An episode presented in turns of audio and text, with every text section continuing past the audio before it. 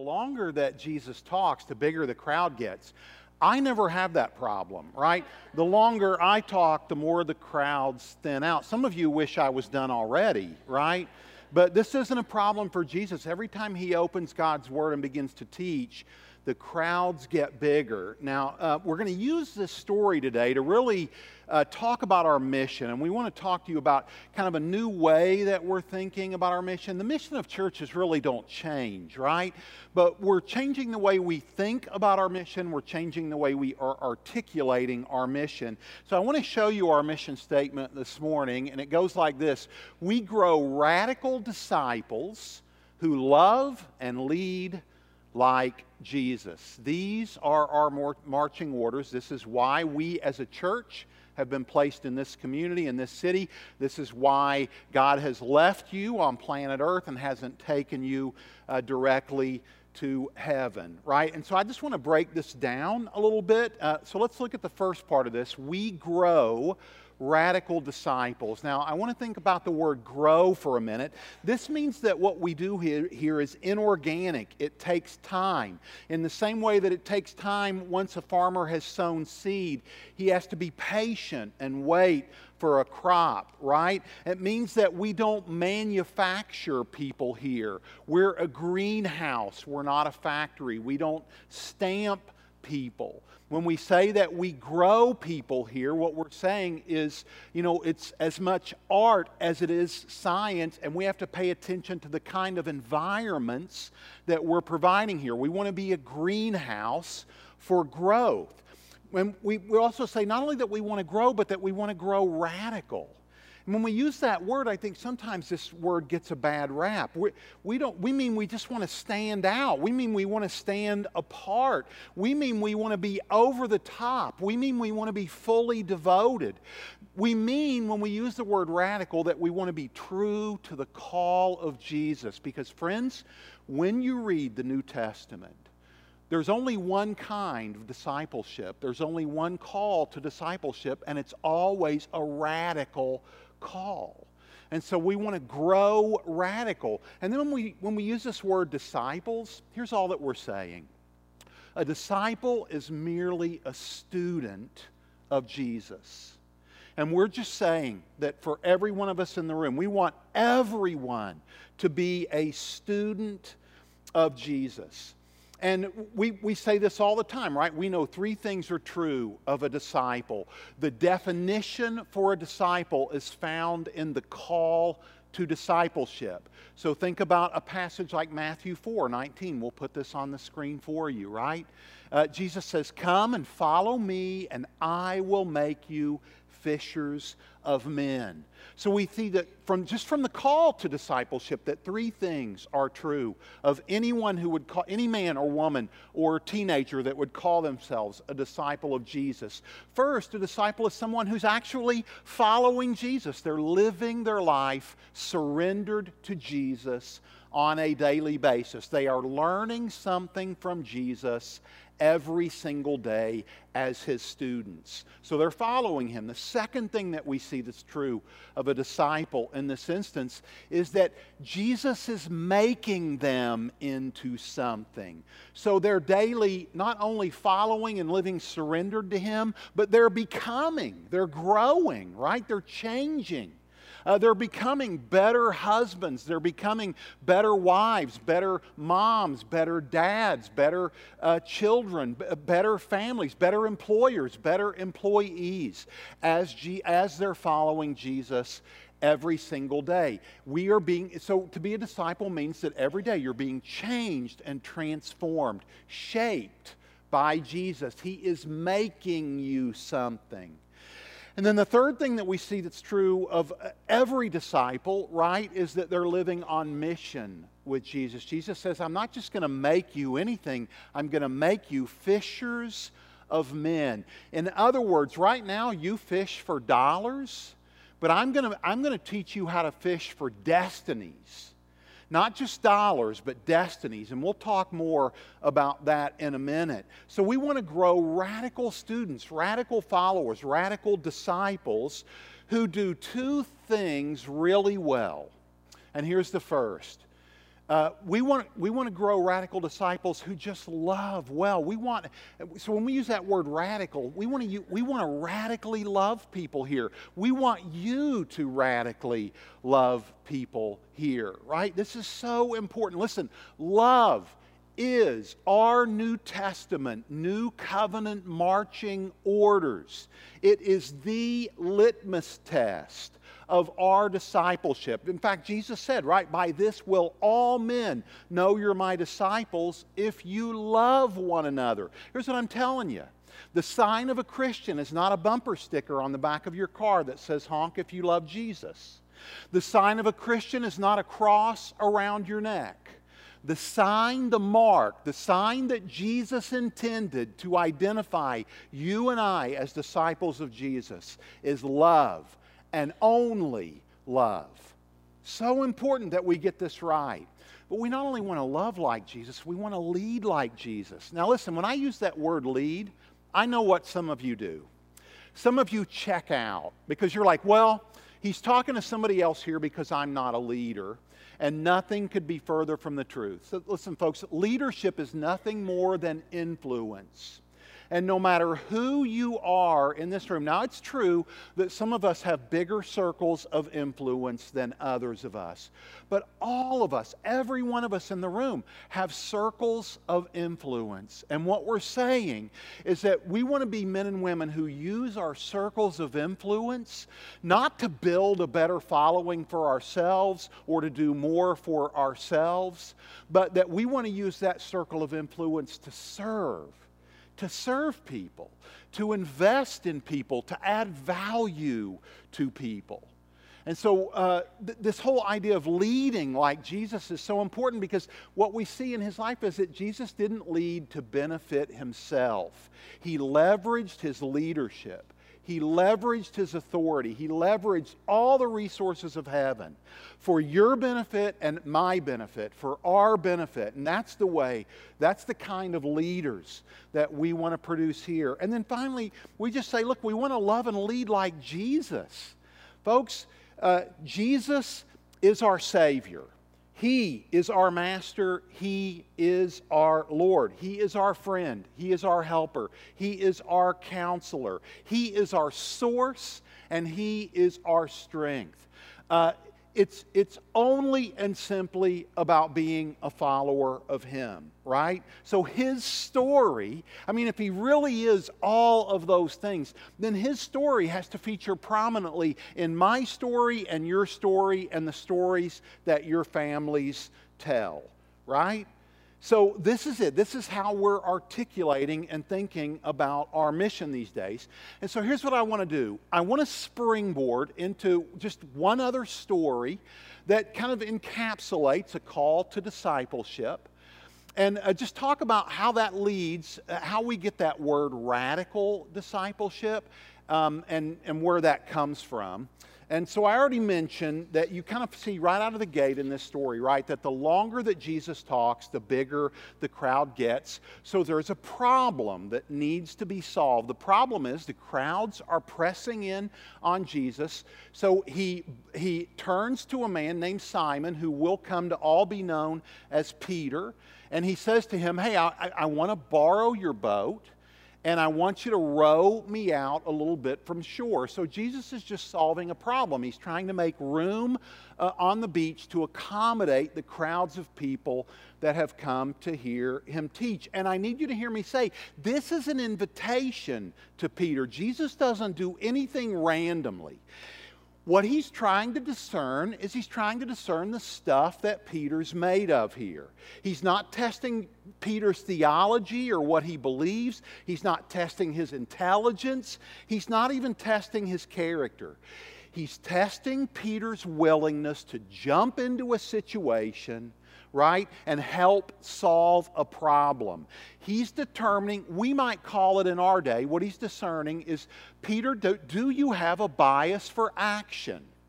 In other words, if there was this problem and Jesus looked at Peter and said, hey, Peter, we've got a problem. The crowd's too big. What are we going to do? And Peter says something like this, hey, look, let somebody else do it. I mean, look, I'm busy. I've got a lot going on. Look to somebody else. Solve your own problem. End your sermon early. Just send the crowd home, right? Hey, I don't want to get involved. Just let somebody else do it. I mean, that would probably be a bad sign, wouldn't it, when it comes to discipleship? But Jesus gives him this opportunity, and the Scripture says immediately Simon Peter takes action. He gets in the boat and he rows Jesus off the shore.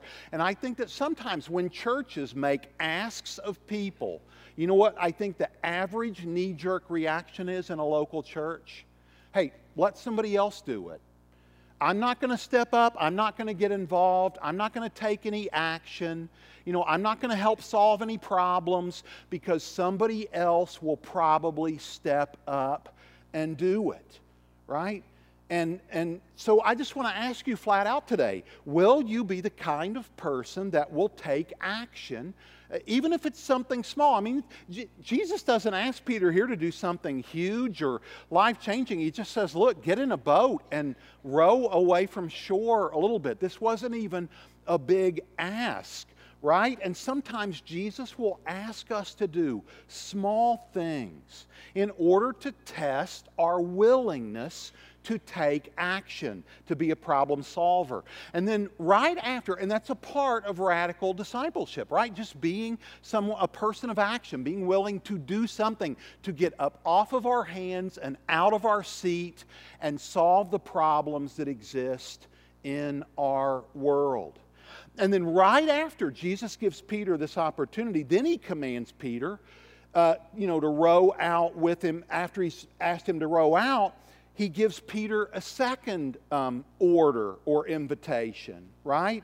And what it is it's an invitation to go out in broad daylight and let down his nets and catch some fish. I might call this the will you follow direction test, right, of a radical disciple. Because do you know what's true of a lot of high-energy people, bias for action people? See, they'll create a lot of action. They'll get up and try to solve a lot of problems. They just won't follow anybody's orders. They just won't take directions from anybody, right? They won't follow God's orders. They won't follow the direction of godly leaders. And often, but not always, often they won't take direction from anyone because they think they're the smartest person in the room. And what many of us will think, the way you would probably say this if you were articulating this to somebody, is you would say, well, they have a problem with authority. You know, they don't surrender or submit to authority very well. And I want you to think about this. This is very interesting. Peter has been fishing all night. Peter is a professional fisherman. He knows fishing better than anyone. Jesus is not a professional fisherman. All Jesus is a famous rabbi, a respected teacher. From Peter's point of view, Jesus may not know anything about fishing, right? He's just a teacher. But yet, he tells Peter to let down his nets, and Peter says something that I think is so powerful. It's one of the most powerful. There are two super powerful phrases in this story. And so Jesus tells Peter, let down your nets in broad daylight. Unthinkable for a professional fisherman. This command would make no sense to anyone, let alone a professional fisherman. And so Peter tells him, look, we've worked hard all night. We've been letting our nets down all night long, and we haven't caught anything until now, right? But then his response is so powerful. But Peter says, but at your word, I will. In other words, here's what Peter's saying. Jesus, I don't get it. We've already been through this. We've been doing this all night long. But because you say so, I will. Because you say so. At your word, I will step up and do it. Now, friends, this is such a powerful statement. I believe that if Peter had not accepted this invitation, I don't believe we would know his name today. We certainly would not be talking about these stories, right? What Peter does here is he obeys Jesus, listen to me, even when it doesn't make sense in light of his education and his experience.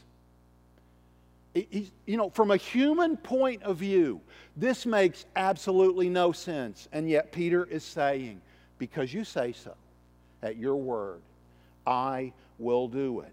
And so let me be very practical here with all of you. Will you say, will you be the kind of man, the kind of woman, the kind of disciple that is willing to say yes to Jesus even when it doesn't make perfect sense, even when it's going to be hard? Will you be the kind of follower of Jesus that would say yes wherever you are, in every situation you find yourself for the rest of your life? That is what radical discipleship looks like. It is a powerful thing, friends, when ordinary men and women says, hey, you know what, Jesus, this might be hard. I mean, you know, Peter does kind of admit this, right? Hey, we've been at this all night. I don't get it, but because you say so, at your word, I will. So here's my challenge to you. I'm going to say it as your pastor without hesitation and without apology. Everything God asks you to do, every prompting that you get from the Holy Spirit, just say yes. It's okay to wrestle. It's okay to say, but Master, I've been at this all night. This isn't going to be easy. I don't understand. But at the end of the day, will you say, as Peter says in this story, but at your word, because you say so, I will. I will do it. See? And then, we know what happens. You're reading the story through behind me, right? They let down their nets and they end up with such a catch of fish, they fill two boats to the point that both boats are about to sink. Now, I want to think about this. Let's ask ourselves a question. Why would Jesus do that? Why would Jesus just bless them immensely with these huge catches of fish when they've already been up all night and haven't caught anything? Why would he do that? Now, the first thing I want you to know, some of us might say, well, you know, he would do it because God likes to bless people. And it's absolutely true that God likes to bless people. In fact, in Genesis chapter 1, when God creates a man and a woman, the first thing he does, even before there's sin, before there is sin, there is blessing. The very first thing God does, God's first inclination is to bless people.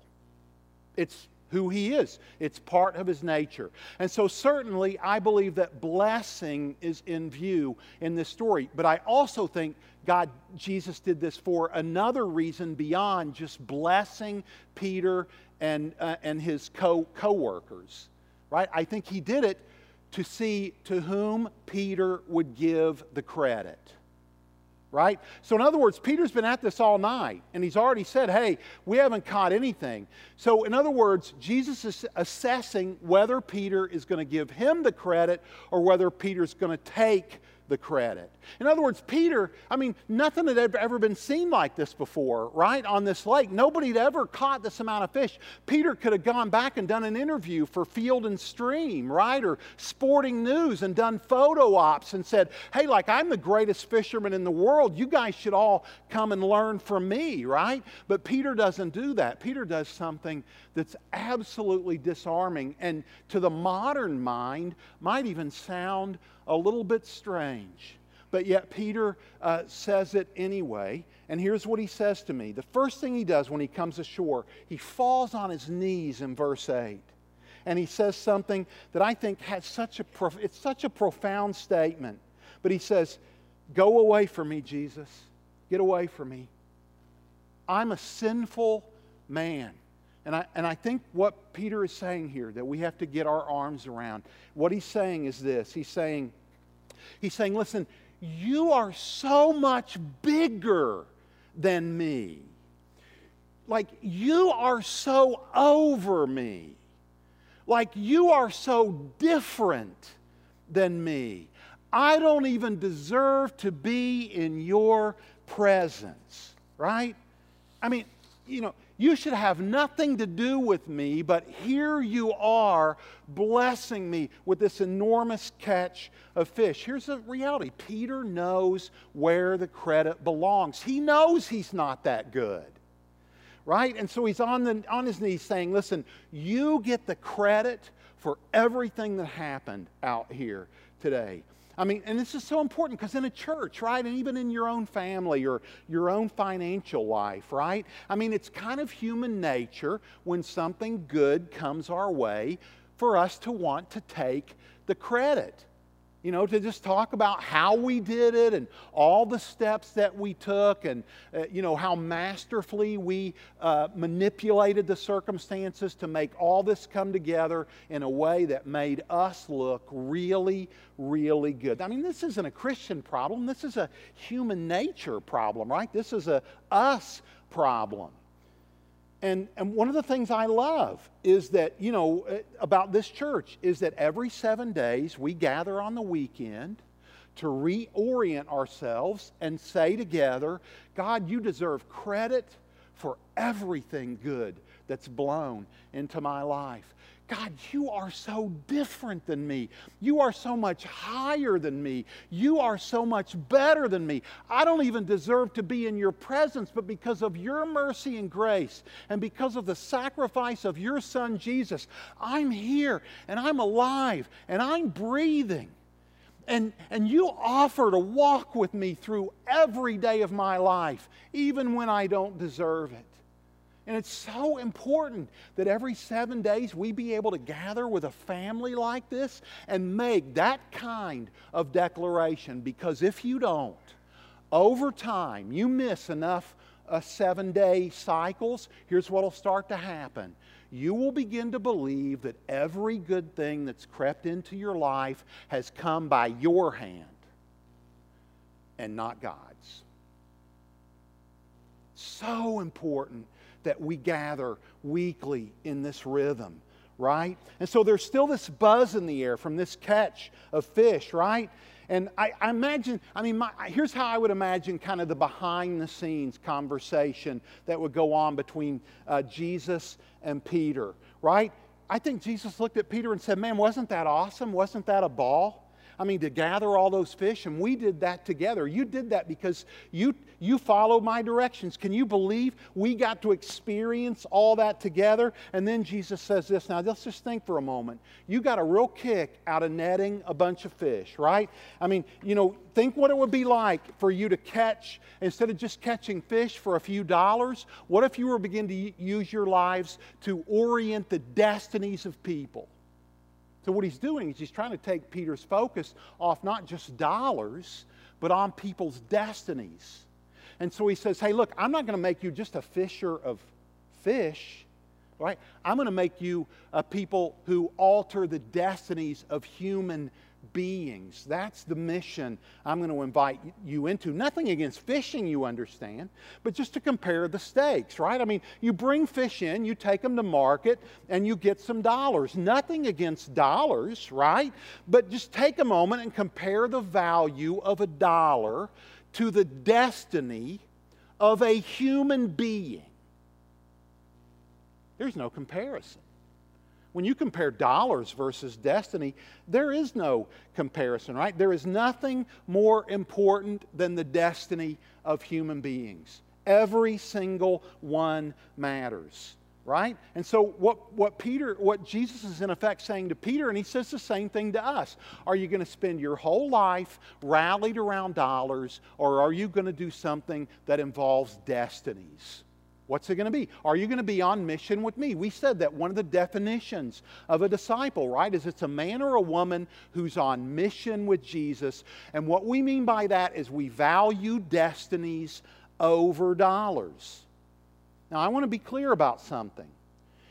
If you're here this morning and you go to work every day, or you're a student and you go to school, that matters, and that is important, and that is your vocation, and that is where God has put you, and that means in all likelihood it's where you're meant to be. But let's also be clear about something else. If the affection of your heart is more around dollars and less around destinies, if that is at the core of who you are, right, what you really care about is just, you know, what you can catch little fish for and take them to market and sell them for. If that is your heart, you're not on mission with Jesus. And you've just got to own that. You've got to acknowledge that. You've got to admit that, right? And what it means is that something is wrong in here. There's a button you need to push, a lever you need to pull to come into an understanding of what really should matter in your life, right? See, the call of discipleship is to be on mission with Jesus every single day. So what it means, what it would look like to go to work with a grander vision, right, to be on mission with Jesus, you would say to God, hey, look, I've got to go to work, and I've got to punch a clock, and I've got to earn a paycheck. I have to feed my family, right? I have to pay a house payment. I have to pay my bills. But God, I know I'm certainly here for that. But I also know that I'm here to catch bigger fish because there are bigger fish to fry.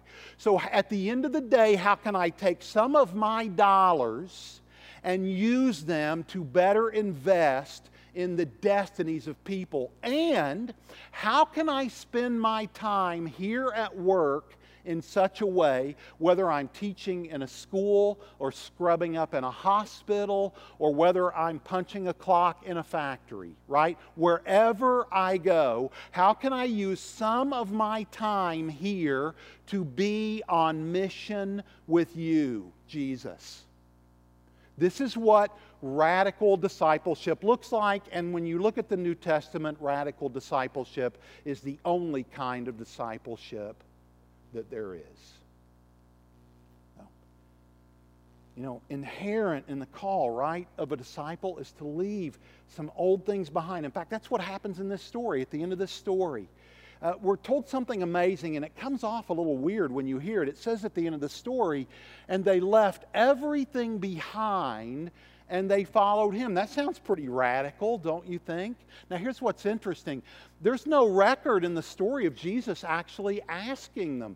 We're sure he did, right? But we just know their response at Jesus and who he was so overwhelming that they just said, you know what, we're going to give up everything else in our lives to be with this guy. We're going to give up everything else in our lives so that we can spend time with him, we can be intimate with him, we can know him deeply. And, you know, this is an invitation that Jesus is still, you know, offering today, right? And sometimes this gets portrayed in a kind of way that doesn't make sense to people. Like Peter was like a robot, right? Like, you know, danger, whatever, right? Like a robot. And nothing can be true. That's not what's going on here. Remember, in this story, Jesus is a famous rabbi. The reason that Peter is a professional fisherman is because at some point a rabbi cut him loose. Every Jewish boy was taught and trained by a rabbi, and at some point a rabbi looked at Peter and said, "You don't have what it takes. Go home and take on your family's fishing business." And so all of a sudden, here was a famous rabbi who looked at Peter and said, Peter, I'm calling you to follow me. And Peter recognized this for what it was, a once-in-a-lifetime opportunity to be invested in by a famous rabbi when another rabbi had already cut him loose and said, you don't have what it takes. And that's why you see the disciples so readily, you know, when they see Jesus do these incredible things, just be so willing to leave it behind.